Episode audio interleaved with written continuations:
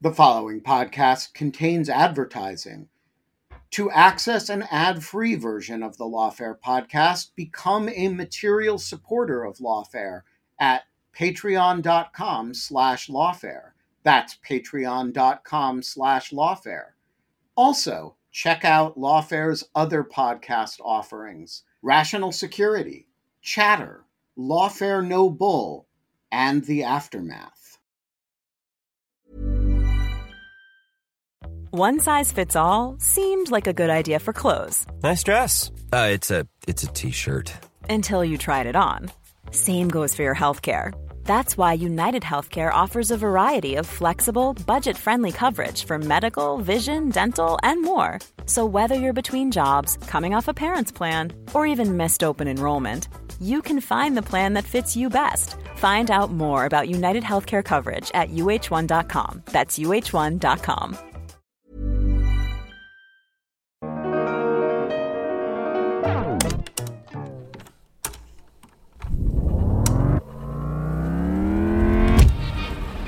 I'm Catherine Pompilio with an episode from the Lawfare Archive for April 23, 2022.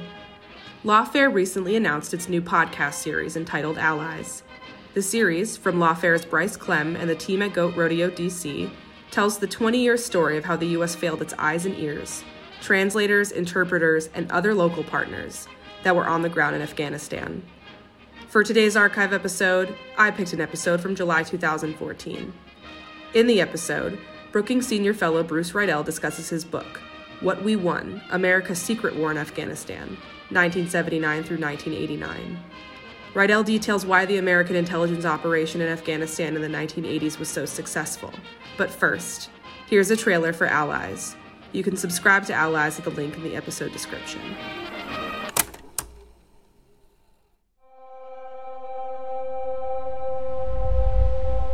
After 20 years of war, the U.S. was getting out of Afghanistan. After consulting closely with our allies and partners, I've concluded that it's time to end America's longest war.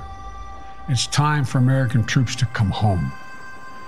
There are scenes of panic and pandemonium at Kabul airport today as desperate people pour onto the runway trying to flee the country. Shocking scenes of desperation and chaos in Afghanistan are being seen around the world. Withdrawal from Afghanistan ended in chaos at an airfield in Kabul. In the face of that mayhem, the military got thousands of Afghans who worked with the U.S. out. But despite the efforts of veterans, lawmakers, and senior leaders in the military, even more were left behind. Their fate was decided by which side of a wall they were on, and whether or not they had the right pieces of paper. Now, they live in hiding. We were the eyes and ears of U.S. troops in Afghanistan. The Taliban knew all this. That's why they used to shoot at them first. Why is it so hard to track the number of interpreters, translators, and contractors killed as opposed to U.S. soldiers? Because nobody wants to know the number. This show takes you inside their lives, the threats they faced, their attempts to escape, and the obstacles the U.S. government put in their way. I moved my family from location to location three times. There's no option for us. Some days they're going to find you. He was just banging his head against the wall trying to figure out how do I unstick this. The problem was not the idea. The problem wasn't the legislation. The problem was the execution. Our story takes you from the front lines of the war to the halls of Congress to find out how did this happen? From Lawfare and Goat Rodeo, this is Allies, a podcast about how the U.S. government failed our eyes and ears, the Afghan translators, interpreters, and partners who fought alongside the U.S. Coming this May.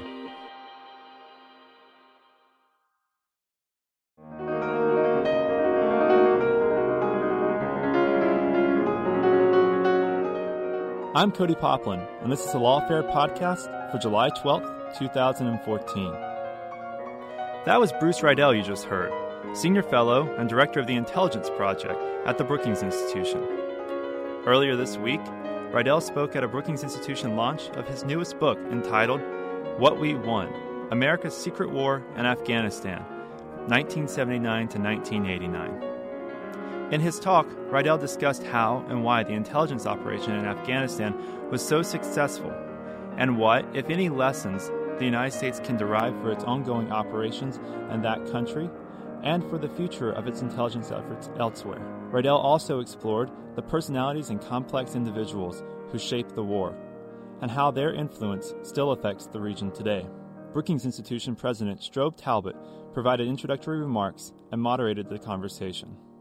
It's the Lawfare Podcast, episode number 83 Bruce Riedel on the lessons from America's secret war in Afghanistan. About Bruce uh, and I came to Brookings around the same time. Uh, he is a 30 year, or 29 year, I guess, a veteran of the intelligence uh, community, uh, not just the Central Intelligence Agency, but he also did uh, significant stints uh, at the National Security Council staff in the, in the White House, working both on the Middle East and on South Asia. Uh, and he's not only a superb uh, analyst, but I can attest that he is a very good uh, diplomat and policymaker as well. And he runs our intelligence project here in the foreign policy program. So, let's get started just with uh, Bruce giving you the short version of what is uh, a, a, book much meatier than the uh, than the thinness of it would suggest. Uh, it's got it's packed with information, a lot of which uh, was new to me, and it has a very powerful thesis. Which uh, Bruce, if you would share with the group, and then we'll take it from there. Sure. thank you, Strobe, for being here. Thank you for that very kind introduction. Thank all of you for coming. Uh, what we won is a book about a successful intelligence operation. The war in Afghanistan, or more properly, the war against the Soviet 40th Red Army in Afghanistan, that began on Christmas Eve, December 1979, and ended in February, December 1979, ended in February 1989 with the retreat of Soviet forces across the Amu River back into the Soviet Union, was a global game changer. One part of that is pretty obvious. Uh, the war ended the myth of the invincibility of the Soviet army. From 1942 on, the Soviet Union had never lost a battle. The perception was the Red Army was invincible. It was not. It was defeated in Afghanistan, and to add insult to injury, it was defeated by basically illiterate Afghan tribesmen assisted by the United States Central Intelligence Agency. The Soviet Union would probably have collapsed at some point anyway, but the Afghan war turns out to have been a precipitating event in making that happen. February 1989, the Soviets leave. Within six months, the Berlin Wall fell, and even less time, the Warsaw Pact as a military alliance had imploded. For the United States, it was a remarkably cheap victory. It's very difficult to know in retrospect exactly how much money we spent on the operation in Afghanistan. Covert operations are by definition covert and they don't publish how much money was spent. But a conservative estimate is that the U.S. spent between three and four billion dollars in arming the Mujahideen in the 1980s. At its peak, the CIA task force that ran the operation in Afghanistan had roughly 50 people in it. I would submit to you in the history of the federal government, there are very few federal projects involving so few people and so little money that had literally so much bang for the buck as this one did. Not only did the Cold War come to an end, but the threat of thermonuclear war, which had stood over the world during the Cold War, essentially came to an end as well. But in retrospect, while we can see it was a global game changer in that respect, it was also a global game changer in another respect. This was the beginning of what we now refer to as the global jihad. I want to be very careful here. The notion that the CIA created Al Qaeda is, in my view, bad history. We did not create Al Qaeda. That's not how we operated in Afghanistan. The CIA in Afghanistan was the quartermaster of a war. That's a phrase Bob Gates gave me in an interview for the book. We didn't train anyone. CIA officers never went into Afghanistan. Not a single CIA officer was wounded or killed in the war. We had no casualties because we took no risks. All the risks were taken by other people, principally the Afghans and the Pakistanis. The book is organized to look at the different players in the war, starting with the Afghan communists and then the Soviets. The Russians made almost every conceivable bad decision you could make in this war, beginning with the intervention to start it, which the CIA completely was surprised by. The Soviets' leadership was uh, aging, ill, uh, largely dysfunctional. The principal advocate of going in was the then head of the KGB, Yuri Andropov. He thought it was essential that they went in. Initially, the Politburo did not want to go in and then changed its mind. The Soviets then made another disastrous decision in retrospect, which was to under resource the war. The Soviet Union put in about 100,000 soldiers to win the war in Afghanistan. In contrast, when it went into Czechoslovakia in 1968, they used a half a million men. Now, anyone who looks at the map of Czechoslovakia and Afghanistan is going to see that the place where you needed a half a million men was not Bohemia and Moravia, but the mountains of Afghanistan. That decision meant many things, one of which was they could not close the border with Pakistan, and Pakistan became the base for the Mujahideen. But more than the base, Pakistan, and particularly its intelligence service, the ISI, was the general headquarters of the Mujahideen. It provided the leadership, it, it provided the strategy, it provided the tactics. And if this war was anyone's war, it was Zia ul Haq's war. Zia ul Haq was, of course, the military dictator of Pakistan in the 1980s. He is the person who made every critical decision about the war. He liked to tell his director of ISI, I want this to simmer just right. Don't let it boil too much, but always make sure the water is getting hotter and hotter for the Soviet Union. He made the decision to provide arms to the Mujahideen. He organized the political leadership of the Mujahideen to be essentially his puppets. He decided which groups got which equipment. He decided that ISI teams would go into Afghanistan and actually command the Mujahideen on the battlefield. He decided that the Mujahideen would cross the Amur River and take the war into the Soviet Central Asia. And he decided when he wanted to bring the Stinger into the war. I know you all think it was Charlie Wilson's war. It wasn't. It was Zia ul Haq's war. The other key outside player was the Saudis. The Saudis matched our three, $4 billion for dollar in government funds. That's well known. What's less well known is that they raised private funds as well rich Saudis donated enormous amounts of money to the war. Again, it's hard to know how much, but probably at its peak, Saudi private donations amounted to about $20 million a month going to the Mujahideen.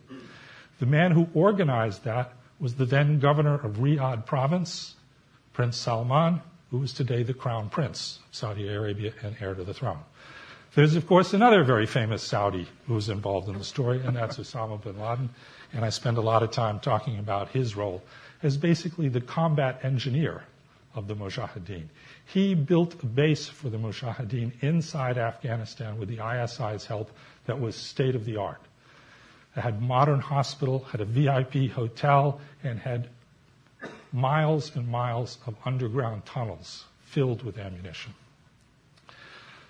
Just a brief word on the U.S. role. The U.S. role was a bipartisan, agreed war effort. Uh, it was initiated by President Carter. Uh, President Carter was caught off balance by the Soviet invasion, but within two weeks, Jimmy Carter devised the strategy that the United States would pursue for the rest of the war, and he assembled the coalition of states to support it Saudi Arabia, Pakistan, China, which was a key supporter of the war effort, Egypt, and the United Kingdom and others. All were brought together.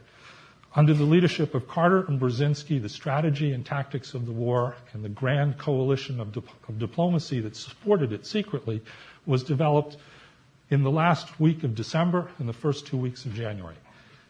It had support from Democrats and Republicans. When Ronald Reagan came into office in 1981, he essentially just continued the Carter policy for his entire first term in office. Then, in 1986, at the prodding of Zia, he decided to increase the heat and to bring in the Stinger. And the Stinger, of course, changed the battlefield dynamics. Whether it really led to the Soviet decision to leave is hard to tell from the archives. The Soviets might have left in any case. They were clearly coming to that decision, but the Stinger was obviously a force multiplier in that regard. In that sense, this operation is something pretty rare in the history of the American intelligence community, a success story. There are lots of books about intelligence failures, and a lot of them about CIA failures. But in terms of the objectives the two presidents provided to the CIA, make Afghanistan a quagmire like Vietnam, and then drive them out, the CIA succeeded. That it didn't see the global jihad was coming, I think, is in retrospect a clear failure. But that's looking backwards, and it's a little unfair to the people at the time to make those judgments. Um, in a, just a couple of minutes, I'd like to open this up to questions that many of you have. And looking out uh, amongst the group, I'm, i see a number of people who are deeply knowledgeable, and you'll get some good and even perhaps some tough, tough questions. Uh, I should have mentioned in introducing Bruce uh, something that many of you know, and that is that uh, President Obama asked Bruce to chair a policy review on Afghanistan and Pakistan. So if you could kind of leap over this story to the lessons learned and uh, and maybe some lessons that weren't learned uh, in our own uh, engagement in, in Afghanistan. Um, I think there are a lot of lessons. Uh, first thing I would say though is we are not fighting the Soviets' war. Uh, we did not invade Afghanistan unprovoked. We did not go in and kill the communist leader of the country, which we had helped impose on, on the Afghans before. We went into war because we were attacked by a terrorist organization based in Afghanistan, supported by the Afghan government. Our war has UN legitimacy. The Soviet war was condemned by the General Assembly. The only democracy in the world that voted for the Soviet Union in the 1980s was India. Every other democracy was on the side of the Mujahideen. Um, their war encountered a true nationalist insurgency. Uh, the Mujahideen were able to draw from every element in every ethnic and sectarian part of the country. Uzbeks, Hazaris, Pashtuns, Tajiks, universally. Uh, this war is much more a Pashtun uprising. Uh, the Taliban is a basically Pashtun organization. The one big similarity is Pakistan, the huge similarity. Pakistan backed the Mujahideen and the CIA in the 1980s. Pakistan backs the Taliban today. Rarely in one generation do you fight the same war over again, but on opposite sides. Essentially, that's what we're doing. And what I think is clear to say is it's a whole lot easier to win when Pakistan is on your side and you're trying to overthrow the, the government than it is when you're on the other side and you're trying to keep the government in power and Pakistan is trying to subvert it. The other lesson I would say is that it's critical to define the mission. The mission that was given to the agency, first by President Carter and then by Reagan, was clear, understandable. Turn this into the Soviet Union's Vietnam. And in that sense, it was relatively easy to do. It was probably going to be their Vietnam sooner or later anyway. All we were doing was being the quartermaster to make it their war. If you have a mission that's more vague, like, let's say, trying to build a moderate Syrian opposition that is both anti-Assad and anti-ISIS, and which is going to support democracy and freedom, that's a whole lot more complicated covert operation. One of the lessons, keep it simple. What was President Zia's main motive for committing himself and his country to the extent that he did? Zia was a true believer. Um, I found a great quote about Zia in reading the memoirs of uh, uh, Benazir Bhutto. Uh, she reports that her father, Zulfikar Bhutto, who appointed Zia chief of army staff, went to visit him one time in his in his home, in his office in Rawalpindi, in his home actually.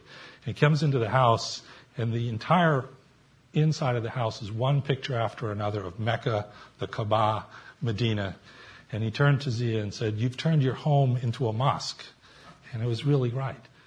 Zia was a believer. He believed in the jihad. He wasn't doing this purely for Pakistan national security interests. He was doing this because he believed it was every Muslim's duty to fight the godless, atheist, communist menace and to defeat it in uh, Afghanistan.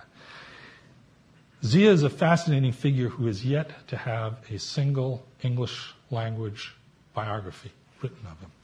Um, I think that's, that's a big lacuna in the history of the second uh, half of the uh, uh, South Asia in the second half of the 20th century. Um, we were lucky in the 1980s. Uh, there was a, a, bigger evil than America for true believers to fight. Uh, it is conceivable you could get another Zia as a, as a military dictator someday in Pakistan. And uh, the problem is there's no more Soviet Union to direct his animus to. Well, we know uh, who killed Zulfikar Ali Bhutto, Zia. Right. Hang the blighter, I think, was the, uh, was the line. Who killed Zia? Zia's death, uh, he died in the crash of a C 130, um, uh, just having left a demonstration of the uh, new American main battlefield tank, demonstration which was a complete disaster. Uh, the tank didn't work and it missed the target when it shot at it. Uh, he died in the crash of a C 130 leaving there. Uh, it is an open question whether it was an accident or sabotage. I think it was probably sabotage. Zia had so many enemies, including the Bhutto family, uh, that it could have been anyone. Uh, there is no reliable answer. It is the big mystery of the war in the 1980s. And I think not only is it a mystery, it changed the course. If Zia had lived, the Mujahideen, I think, more likely would have taken Kabul in 1989 or 1990 rather than in 1992. Uh, Zia was a much more clever general and manager of the ISI than either the ISI's successors uh, under Benazir Bhutto or Mrs. Bhutto. Benazir Bhutto came into office in 1989, 34 years old. Uh, she had no experience in international relations. She had no experience in governing anything. And she had an army and an ISI that basically saw her as the enemy and her as the person they wanted to overthrow. Uh, you had a very dysfunctional, the general headquarters of the Mujahideen, in other words, in 1988, lost its commanding general. And in the crash that you refer to, of course, and you make much of this in the book, uh, the American ambassador to Pakistan at the time, Arnold Raphel, uh, was also uh, killed. In fact, I, I, think I remember you're saying at one point that the two uh, casualties uh, of the war were Spike Dubs, who some of us in the room remember as the American ambassador in Kabul, and uh, Arnie Raphel. Right. Both died in incidents that were clearly related to the war. Dubs was, was murdered by, uh, it's not really clear who, some kind of communist element that may have been doing the work of the KGB or may not have been doing the work of the KGB. It's not very clear. And Raphel died in the accident along with Zia. But their deaths are related to the war, but they didn't die in the combat during the war, and that gets back to the, to the central point. From an American standpoint, uh, we lost no lives fighting on the battlefield because we never put any boots on the ground. Uh, we were risk averse. It's interesting, the British were not risk averse. The British part of the alliance was that every spring they sent two or three teams of British intelligence officers and retired commandos into Afghanistan to help train and assist the Mujahideen with the Pakistani support. If you think about it, it is an extraordinarily brave thing to do for a British officer to go into Soviet Afghanistan to assist the Mujahideen. There was no rescue force. If they got in trouble, there was no way out. Um, I had the opportunity in doing the research for the book to interview uh, some of the British officers who did it on the condition that I not name them or uh, uh, provide you know, any uh, information that would identify them. Uh, but their stories of going behind the lines to support primarily Ahmed Shah Massoud, the lion of the Panjshir, uh, are an extraordinary part of this whole campaign and show that we could have done it differently too. If we were not risk averse, we could have sent people in. We decided not to. Well, given the, the British uh, historical experience in the 19th century with Afghanistan, I suspect they would have chosen exactly the side that they were on with their with the famous Kipling poem in mind. Uh, That's right.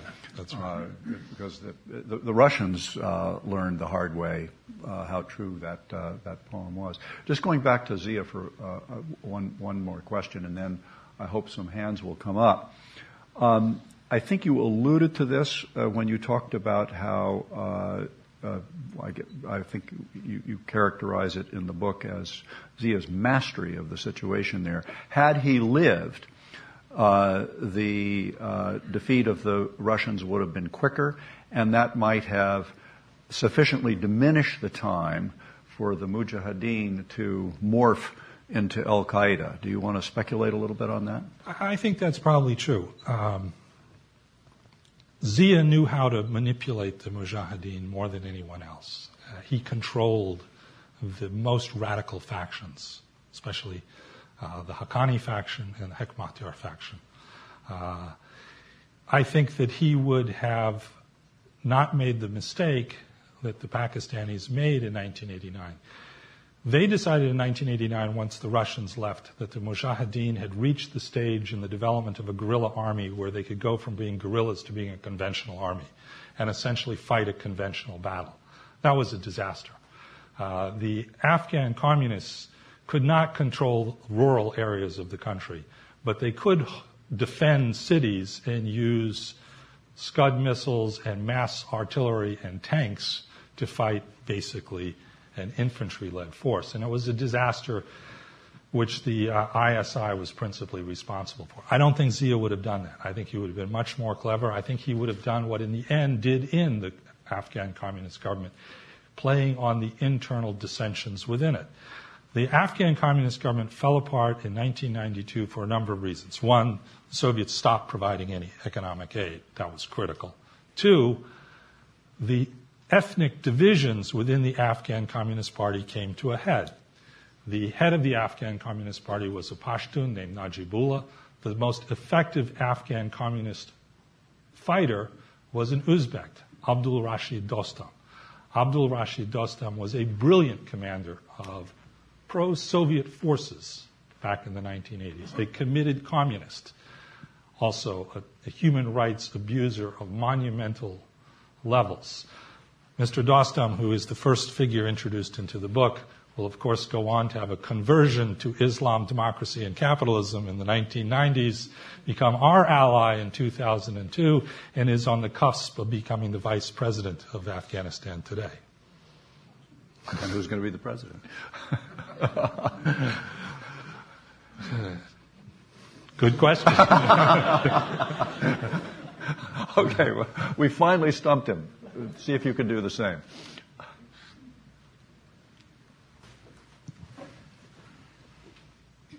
Hello. Hi, my name is Dr. Donna Wells. I'm an expert in the Russian language internet, and while I was at Georgia Tech, I did a lot of research into Operation Jawbreaker. Do you think we will continue to rely on Pakistan for our intelligence operations? Ah, that's a very tough question. Um, I said, in, I alluded earlier that Pakistan now supports our enemy in Afghanistan.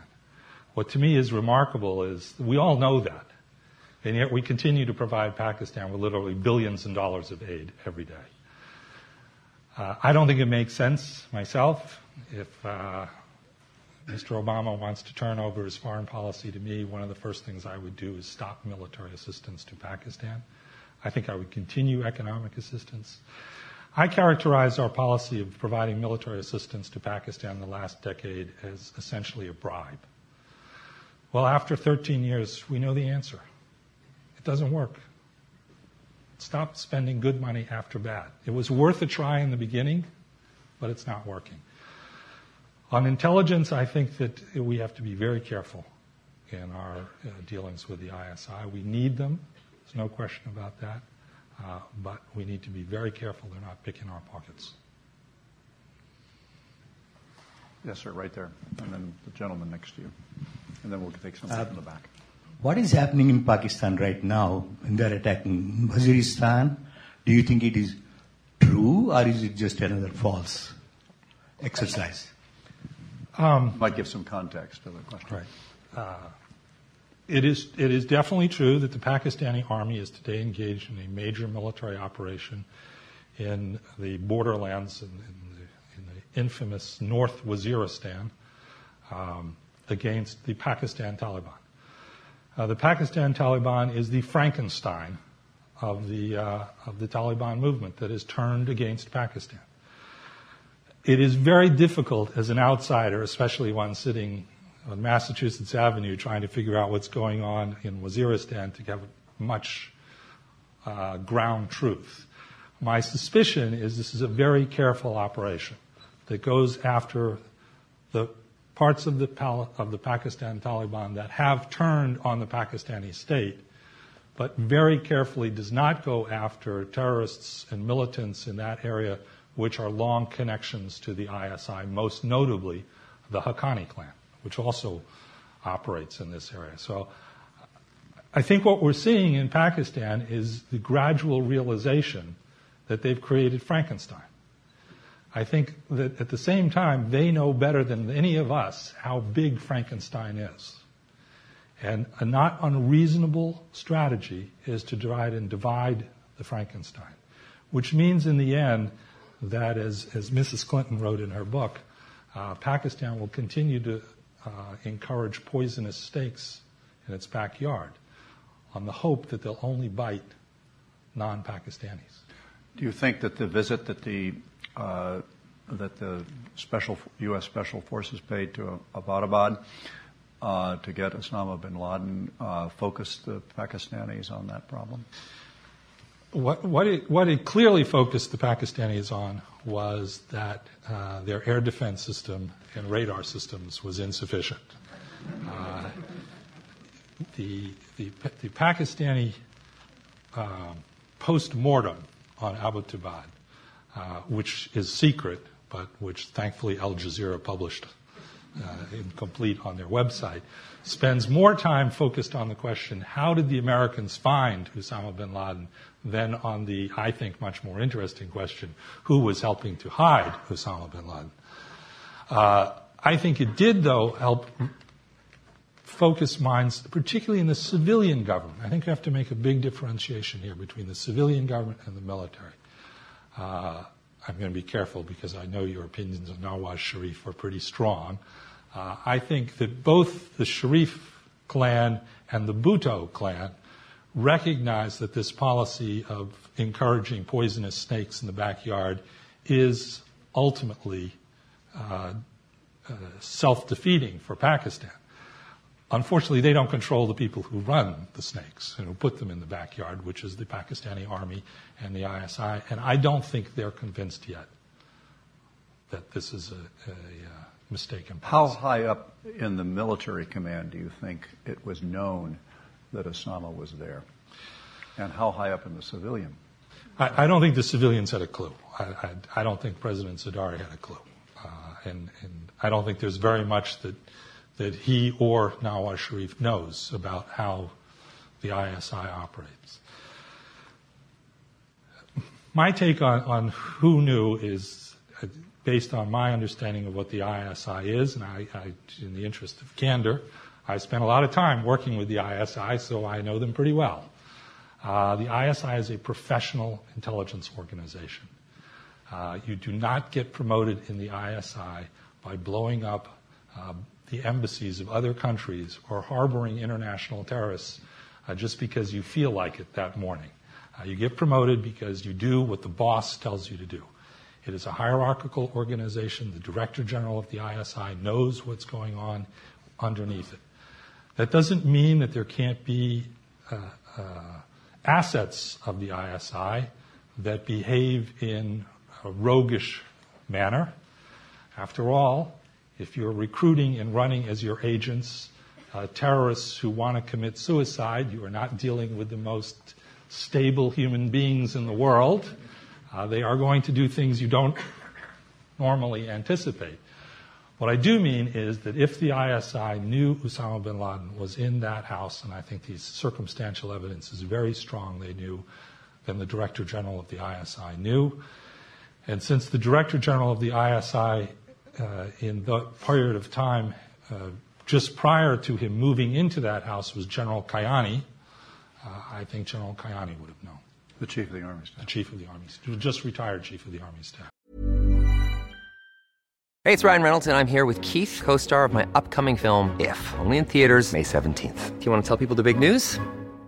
All right, I'll do it. Sign up now and you'll get unlimited for $15 a month in six months of Paramount Plus Essential Plan on us. Mintmobile.com slash switch. Upfront payment of $45 equivalent to $15 per month. Unlimited over 40 gigabytes per month. Face lower speeds. Videos at 480p. Active Mint customers by 531.24 get six months of Paramount Plus Essential Plan. Auto renews after six months. Offer ends May 31st, 2024. Separate Paramount Plus registration required. Terms and conditions apply if rated PG. Hiring for your small business? If you're not looking for professionals on LinkedIn, you're looking in the wrong place. That's like looking for your car keys in a fish tank.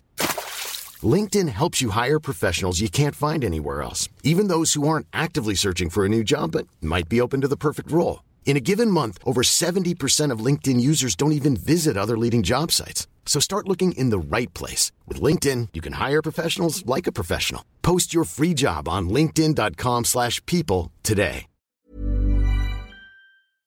Hey, Lawfare listeners, Ben Wittes here want to tell you about the first time I got a report from the folks at Delete Me.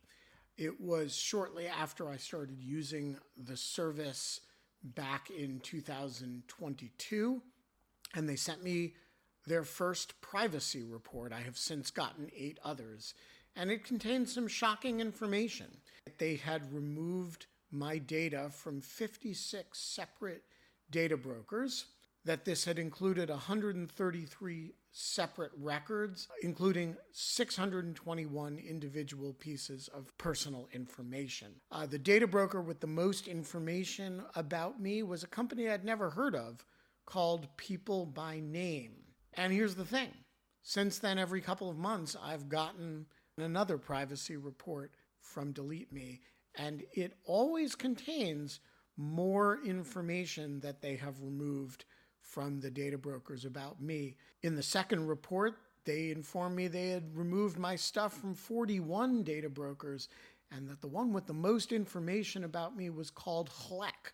I have no idea what HLEC is. So the other day, I got my latest report, and it includes 15 more data brokers with my personal information, 113 pieces of personally identifiable information, Big culprit this time is something called My Life. Well, I want to tell you that they don't have My Life anymore. And that is why I recommend Delete Me. As this little anecdote shows, there's a lot of my data out there, and these companies keep acquiring it and making it available to anybody who can pay. And I have uh, slept a little bit more easily ever since I found a, a, solution to this problem. And I want to stress, as I do every time, that I started using this before Delete Me started advertising with Lawfare. Delete Me finds and removes any personal information you don't want online and it makes sure it stays off. And that's the point of this little story that, you know, they keep coming back. You can get it removed once, but they'll put it back. And then Delete Me comes and takes it off again. It's a subscription service that removes your personal information from the largest people search databases on the web and in the process helps prevent potential identity theft, doxing, and phishing scams. Delete Me sends you regular personalized privacy reports, just like the ones I've been describing, showing what info they found where, where they found it, and what they removed. And critically, as this story reflects, it isn't just a one time service. It's always working for you, constantly monitoring and removing the personal information you don't want on the internet. It does all the hard work of wiping you and your family's personal information off the web. Data brokers hate Delete Me, which is why I like it. Your profile is no longer theirs to sell. So take control of your data and keep your private life private by signing up for Delete Me now at a special discount for our listeners. Today, get 20% off your Delete Me plan when you go to joindeleteme.com slash lawfare20 and use promo code lawfare20 at checkout. The only way to get 20% off is to go to joindeleteme.com slash lawfare20 and enter code lawfare20 at checkout. That's joindeleteme.com slash lawfare20, code lawfare20. This gentleman here, and then we'll go to somebody in the back. So, I, uh, my name is Wright. I'm a college student. I was originally going to ask something similar to the previous gentleman on the North Waziristan operation. What I'd like to ask, since he asked that question for me, is is the the similar Pakistani policy relating to Kashmir? Is there an overlap between the organizations that are running those same terrorist policies? And to what level is Kashmir an American concern? Obviously, arming the Taliban is an American concern, but what about Lashkar Taiba? Right. Um, partly in, in, in What We Won, and partly in a previous book entitled Deadly Embrace, uh, I've looked at this question. Uh, I said at the beginning, Zia was a true believer. For Zia, the war in Afghanistan was not only an opportunity to fight the Soviet Union, but it was also an opportunity to, to create the cadre to fight a similar war against India in Kashmir. And the ISI uh, networks that were built to support the Mujahideen in the early 1980s, by the late 1980s, are now supporting a similar jihad inside of Kashmir. Um, the main facility outside of Islamabad, where all the equipment, all the weapons and ammunition that the CIA was providing to uh, Pakistan, that the Saudis and the Chinese communists and others were providing, was a dual use facility. Uh, part of it was supporting the war in Afghanistan, part of it was supporting the war in Kashmir. Um, I'm a believer that Kashmir does matter a lot to the United States. I believe Lashkar-e-Taiba is perhaps the most dangerous terrorist organization in the world because if they carry out another attack like the attack on Mumbai in 2008, they could precipitate war between India and Pakistan. And a war between India and Pakistan is to me the most uh, dangerous scenario that I can think of for going nuclear in our lifetimes. It didn't get a lot of notice, but two days before Prime Minister Modi was inaugurated, there was an attack on the Indian consulate in the city of Herat in Afghanistan. Uh, that attack was carried out by Lashkar-e-Taiba. Uh, the United States government has officially said that attack was carried out by Lashkar-e-Taiba. The intent of the attack, as best we can put it together, was to take hostages inside the consulate hold those hostages for ransom as Mr. Modi was being inaugurated in New Delhi. Uh, had that worked out, uh, we would have had an enormous crisis between India and Pakistan. Quick question, but then the lady, uh, if somebody could bring a microphone to her. I just wanted to uh, pick up on the reference to uh, India. What was the principal Indian motive for essentially blessing or supporting the Soviet uh, invasion? Was it uh, because of the of the close relationship between uh, India and the Soviet Union, or was it more related to India versus Pakistan? I think in this case they were complementary. Uh, Indira Gandhi had, had gone to the Soviet Union in 1971, signed the Treaty of Friendship, gotten Soviet support. she detested Zia ul Haq. she saw in him, quite rightly, India's nightmare, um, and they overlapped very neatly. That said, uh, to be fair, I think her government uh, was always uncomfortable with being in the position of being the only democracy supporting the Soviet Union in Afghanistan, had no illusions about the Afghan communists. Uh, it was, a, it was a, a, marriage of convenience. There was no uh, ideological sympathy.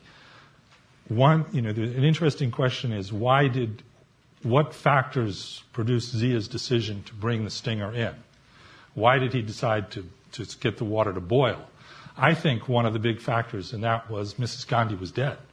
Uh, she died just before he made that decision. I think he said, okay, um, if Mrs. Gandhi was around, I'd be very careful about boiling the water.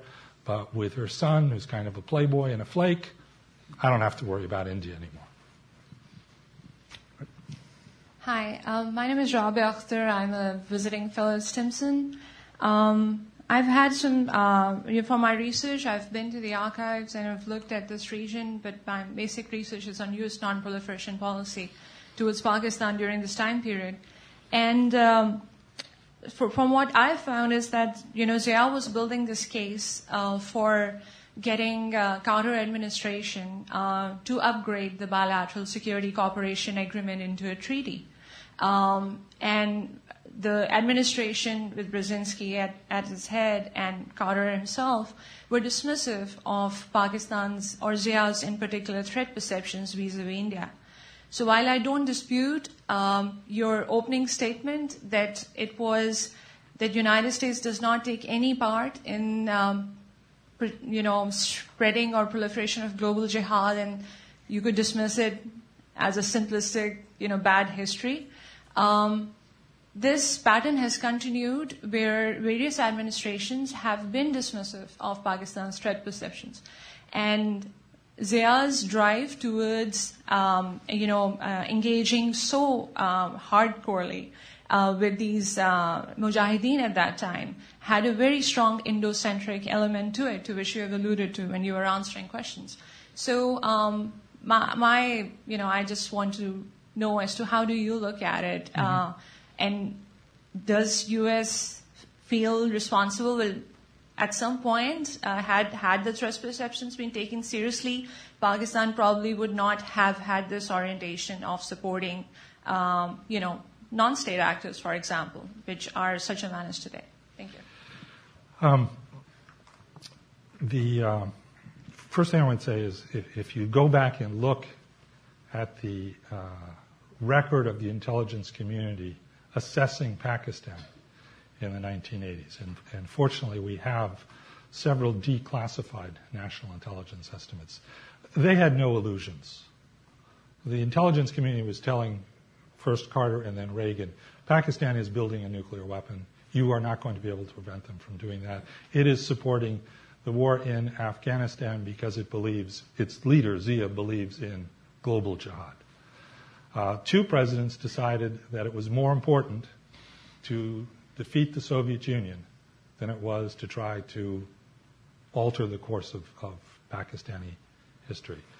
Um, I had the opportunity, thanks to Strobe's intercession, to interview Jimmy Carter on this, and uh, he also provided me access to his private diary. Uh, and it's clear from that that well before the Soviet invasion of Afghanistan, Jimmy Carter had decided that with all of his faults, hanging Zulfi, torching the American embassy in uh, Islamabad, killing two American Marines in the process, Pakistan was too important in the Cold War for the United States to turn a cold shower, cold shoulder to it, and that we had to work with the Pakistanis. I, I want to be very careful on this question of, of the global jihad. As I said, the CIA did not train Osama bin Laden. We didn't give him weapons. Uh, interviewing a lot of CIA officers who were involved, Osama bin Laden wasn't on their radar screen until very, very end of the war, which is an intelligence failure, by the way. We should have seen this important Saudi individual, but that wasn't the, that wasn't the priority. The priority was killing Russians, not not focusing on Arabs. Uh, that was a mistake. But there is no question that the war itself created the, the, the uh, intellectual environment in which the global jihad emerges. One of the figures I profile in the book is a Palestinian named Abdullah Azam. Abdullah Azam in 1983 wrote a book called The Defense of Muslim Lands. It is the functional equivalent for the global jihad of Thomas Paine's Common Sense for the American Revolution. It is the inspirational book that created the global jihad. Abdullah Azam's closest partner was Osama bin Laden. Yes, sir. And then Margie. right there and then pass it down. Actually, I have two questions. One, if I recall correctly, there was one leader in Afghanistan, and his name was like Masood or something, that a suicide bomber right. killed Ahmed him. Shah Massoud, yes. Uh, if Stinger had not been introduced, how much longer do you think this war would have drug on? And my second question is, where was China during this time? How did they feel? Why did they feel that way? I mean, do it in reverse order. The Chinese were a critical player. Uh, the Chinese not only provided a lot of the armaments that the Mujahideen used, because after all, China uh, produced Soviet-style weapons. So a Chinese-made AK-47 looks a lot like a Soviet-made AK-47. Uh, Zia uh, was determined during the war to take the war inside of Kabul. Uh, the CIA could not find a rocket-propelled uh, weapon that could fire into Kabul from insurgent-controlled territory. Zia went to the Chinese communists. They designed specifically a rocket-propelled weapon that could be fired the 20 or so kilometers that were needed. Uh, Zbigniew Brzezinski deserves credit for bringing the Chinese into this effort, although they might have come on their own anyway. Uh, but he saw the Chinese as a critical player. One, one other thing, the Chinese weapons were universally regarded by the Afghans as the best quality weapons they got. Uh, the weapons that they got from Egypt, uh, they regarded as the worst quality weapons that they got. Um, the Chinese did it because by 1979 the Sino-Soviet split had gone so far that it wasn't, there was no uh, Chinese affinity anymore for the Soviet Union. They wanted to see Russians get killed too. Um, they may not have wanted to see communism come to an end, in which case the war had unintended consequences for them too, just like it had for us. Your first question about Ahmed Shah Massoud and the Stinger. The Stinger certainly was a change on the battlefield. Um, would the Russians have left anyway? There's a healthy debate about that question uh, among Sovietologists. Some say yes, some say no. I, my opinion is this. Whatever the Stinger did, it probably accelerated the decision of the Soviets to get out.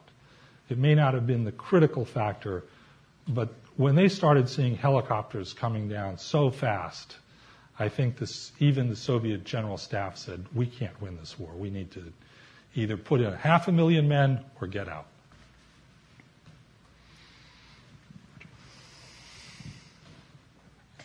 Uh, Margie Sonnenfeldt, friend of Brookings and of the speaker. More than that. speaker and Member the of the family. Thank you. Uh, going back a little earlier in history, it seems to me that it's not too long before the Soviet Af- invasion of Afghanistan that we had the Church hearings and the accusations of CIA as a rogue elephant and the follow on to all of those controversies. Uh, reports that the CIA was in turmoil, disarray, disorganization, and was very much, its operations very much hampered. And yet it appears from your account that the CIA was operating very effectively in this particular instance.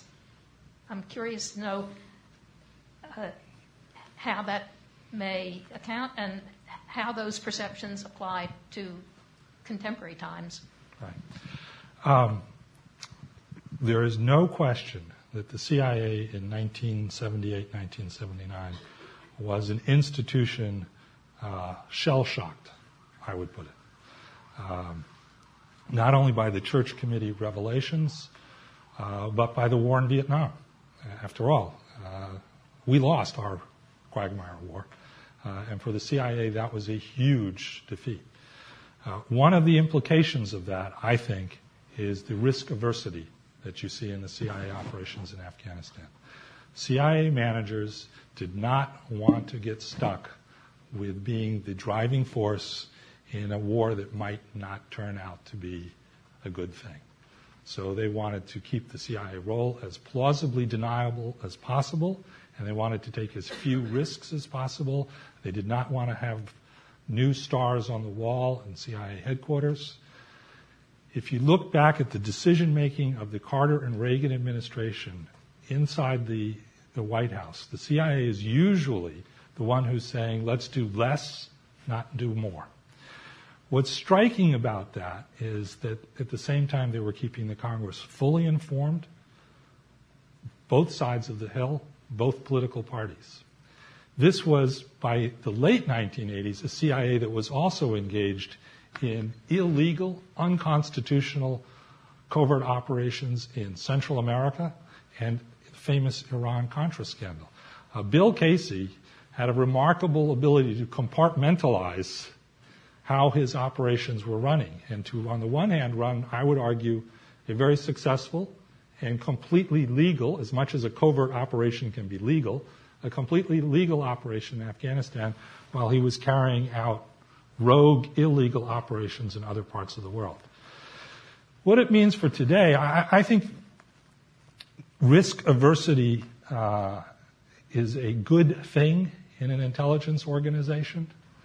Uh, I think intelligence organizations should be the ones who say to presidents, yes, we can arm the Syrians, but you should realize there's a lot of downsides to what's going to happen, and it's going to be really hard to keep it denial. Uh, I think the, the, the intelligence professionals' responsibility is not just to say, yes, sir, we can do it, but to say, yeah, we can do it, but it may look a lot like the Bay of Pigs when it's all over. And I don't know whether they do that today.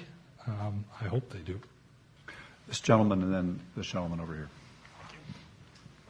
I am Ian Duff with the Washington Institute's Military and Security Program. You touched briefly on my question and your answer to the previous one, and that is with the Obama administration's decision to begin supplying funds to the Syrian opposition, what particular lessons learned or successes or failures can we take from training and equipping the Mujahideen and begin applying it to future U.S. train equip programs? And also, how can we avoid some of the intelligence failures that gave rise to the global jihad in the late 80s moving forward in the Middle East? Right. Um, the second I can answer pretty simply, and that is uh, to have a 360 degree awareness. Uh, do not focus solely on the main enemy. Uh, be aware of what's going on uh, in the office next door to you in the ISI. Uh, put it differently, spy on the ISI so you know what they're up to uh, and have no illusions about them. I think there are several lessons for Syria. First, the lesson is this. Um, both the CIA and the military were very reluctant to send the Stinger. The military was reluctant to send the Stinger because it was the state of the arm American shoulder fired anti uh, aircraft weapon. And they didn't want to see that technology fall into the wrong hands. They predicted that if the Stinger was provided to the Mujahideen, it would fall into wrong hands. And we now know in less than six months, probably in less than six weeks, both the Iranians and the Soviets had working Stinger missiles, which they'd been given by different Mujahideen elements. So, first lesson if you think you can provide weapons only to the good guys, forget it. It's not going to happen. The good guys will either give them away, sell them, or be penetrated by the bad guys. So, or turn out to be bad Or guys. turn out to be the bad guys. Don't have any illusions about that. The Reagan administration had no illusions about it. Knew from the beginning that was a risk, and it was a risk they decided to take. Lesson number two keep the mission simple. Uh, do not try to create a freedom loving, democratic organization. Uh, you are fighting an insurgency. Uh, the people who are going to fight an insurgency are not likely to be Jeffersonian Democrats. If you don't like that, don't go down that road. And lesson number three, um, you got to find a Pakistan. Uh, unless you want to do it with American boots on the ground, which I'd argue we don't want to do, you got to find someone who's willing to play the role of Pakistan and provide sanctuary uh, for this insurgent movement. And there's really only two possibilities the Turks or the Jordanians. Sure. Farhad Pashrak. I'm uh, an African American, and I'm going to speak just as a citizen and, and sort of a historian. And some of my family, some others in Afghanistan in the 1980s, saw the Afghan resistance as it, as it took uh, roots in Afghanistan as a national resistance against Soviet occupation. Uh, but the moment um, it, it, became more of a religious war, um, it, it, mostly had to do with, with the Pakistani ambitions or, or um, fears of Afghan nationalism and, and, the tensions that existed because of the Durand Line and, and the future of the Pashtuns.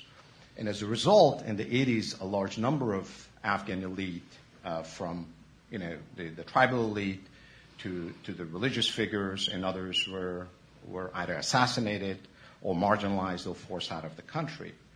Uh, despite warnings that uh, this this type of an approach that President Zia at the time was pushing for would lead to some serious consequences. This this would amount to a fanatical regime uh, in, in, in, the future of Afghanistan. And I'm just wondering how much of that have you captured uh, or have you noticed in your, in your research, right. the, kind of sacrifice and the damage that was done? And we certainly closed our eyes because we had a bigger strategic interest, bring down the Soviet Union, the more fanatic the, the fighters, the more effective they would be. But, but I'm just wondering, and we, I think Afghanistan feels the effect of that until today, yes. because some of the most tainted and fundamentalist elements of the Afghan society came to the forefront. Right. And, and, and we've been dealing with that. Um, first thing that I want to say in response to that is the Afghan people paid a horrific price. I said there were no American casualties. At least a million Afghans died. At least a million Afghans. Another five, six million Afghans became refugees. Another several couple of uh, Afghans became internally displaced people. Afghanistan, the Afghan people defeated the Soviet 40th Red Army. We just gave them the guns to do that. They got very little of the benefits of victory.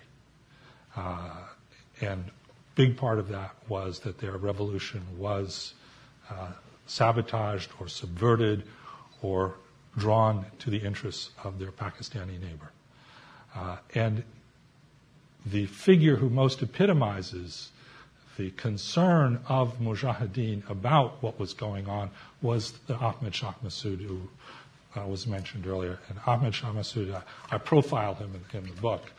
Uh, I was able to get access to a uh, unpublished dissertation uh, about Ahmed Shah Massoud that was based on extensive interviews with him. And, and, it was clear, it was very clear to him that the ISI was uh, stealing the revolution for its own purposes. Uh, and he was, he was and became virulently anti-Pakistan, and, and we see it today uh, in the presidential election. Uh, Abdullah, Abdullah uh, who uh, won the first round overwhelmingly, is uh, the 21st uh, century reincarnation of Ahmed Shah Massoud and his beliefs. And at the top of that list is the belief that Pakistan is not the friend of Afghanistan. Uh, I just want to raise that point because I think we shouldn't finish today on Afghanistan without acknowledging that we are at a critical moment in Afghanistan history. Uh, this election puts Afghanistan on a precipice.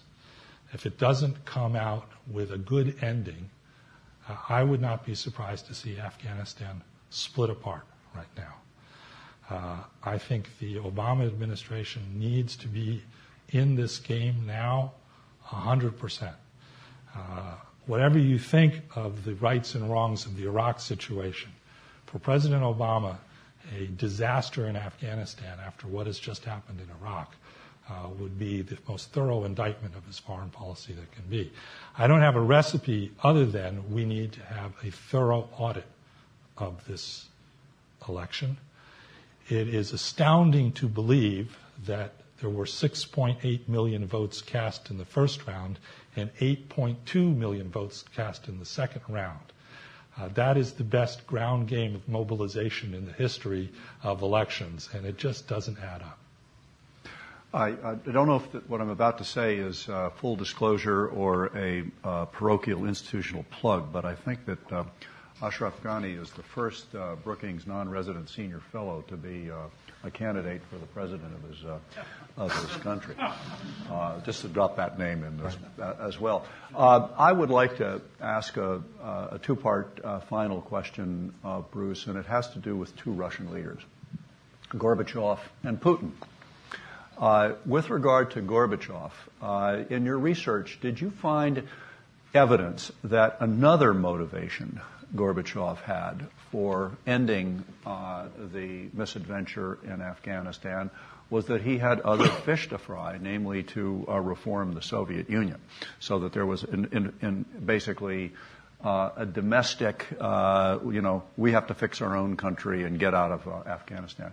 With regard to uh, what our colleagues uh, Cliff Gaddy and, and Fiona Hill called Mr. Putin, uh, operative in the Kremlin, 35 years after the Soviet Union invaded Afghanistan, uh, a post Soviet leader, uh, Putin, uh, invaded another neighboring country, namely Ukraine.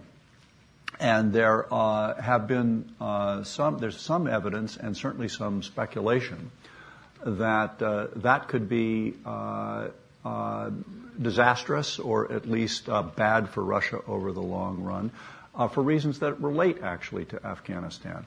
I remember as a journalist going to Central Asia about three months after the invasion and being told by Central Asian authorities, who of course were Soviet officials, that the reason they had gone in Afghanistan was because there was a, that was the equivalent of a forest fire there, and they wanted to keep the forest fire from jumping over into the culturally and historically Islamic parts of the Soviet Union.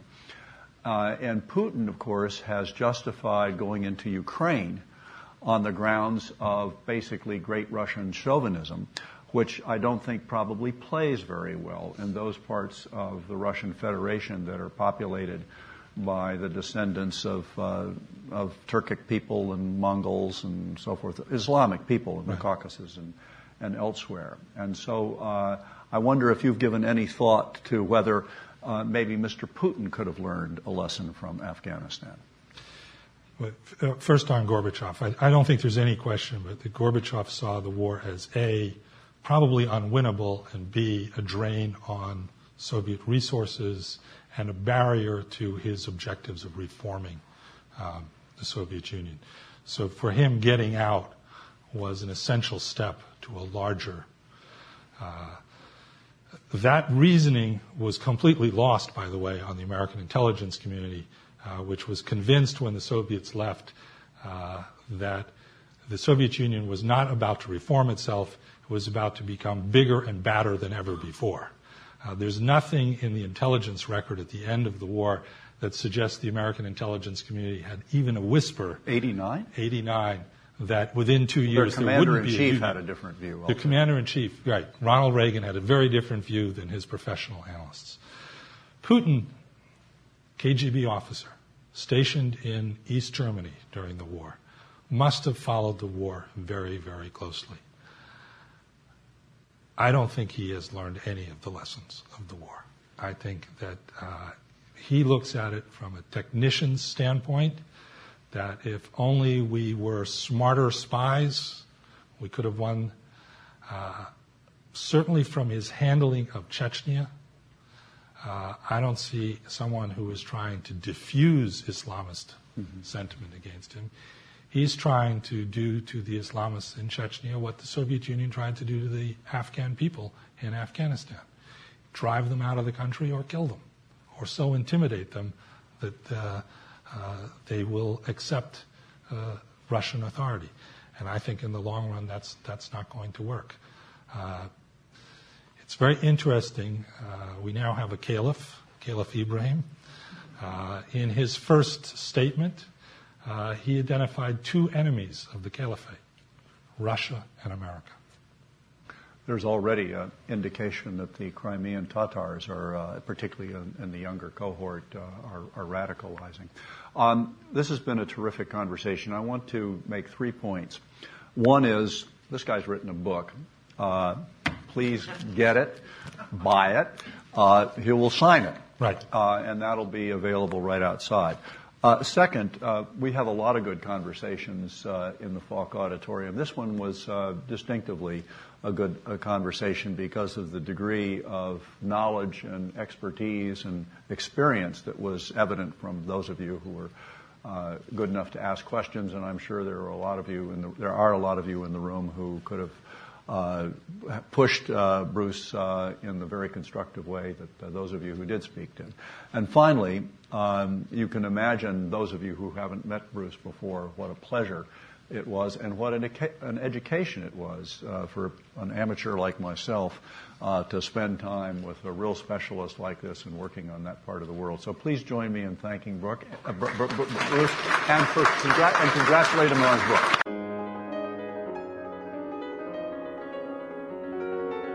The Lawfare podcast is produced in cooperation with the Brookings Institution. Our music is performed by Sophia Yan. And as always, please spread the word and promote the Lawfare podcast via your social networks on Twitter, Facebook, email, and in any other way you can. Thanks for listening.